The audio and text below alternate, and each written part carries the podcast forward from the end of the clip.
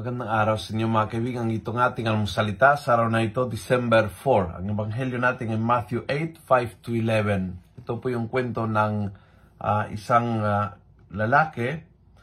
Ah, he was approached by an army captain, Jesus, to ask him, Sir, my servant lies sick at home. He's paralyzed, suffers terribly.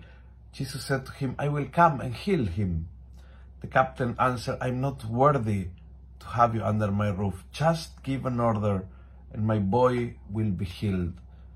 Kapag naramdaman na talagang hindi ka karapat dapat, kapag nararamdaman na ah, ako'y talagang hindi karapat dapat tumanggap ng pagdalaw ng Panginoon,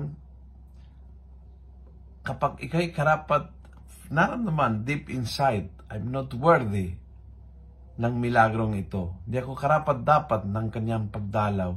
Hindi ako deserving ng grasyang ito. Yung po'y nakaka-touch sa puso ng Panginoon.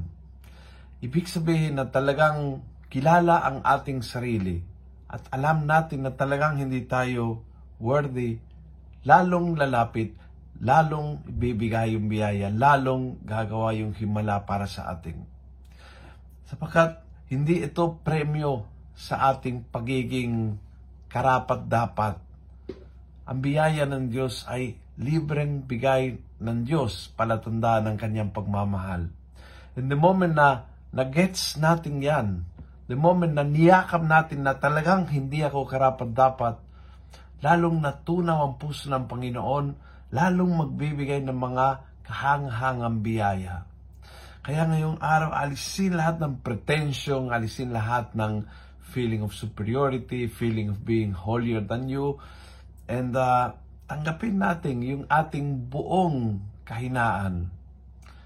And the moment we do, the moment we say, Lord, I'm really not worthy to have you near me, in that same moment, nag-open po yung, yung pinto ng langit at bubuhos ang biyaya ng Diyos. Kung nagustuhan mo ang video ito, pass it on. Punuin natin ng good news ang social media at gawin natin viral araw-araw ang salita ng Diyos. And God bless.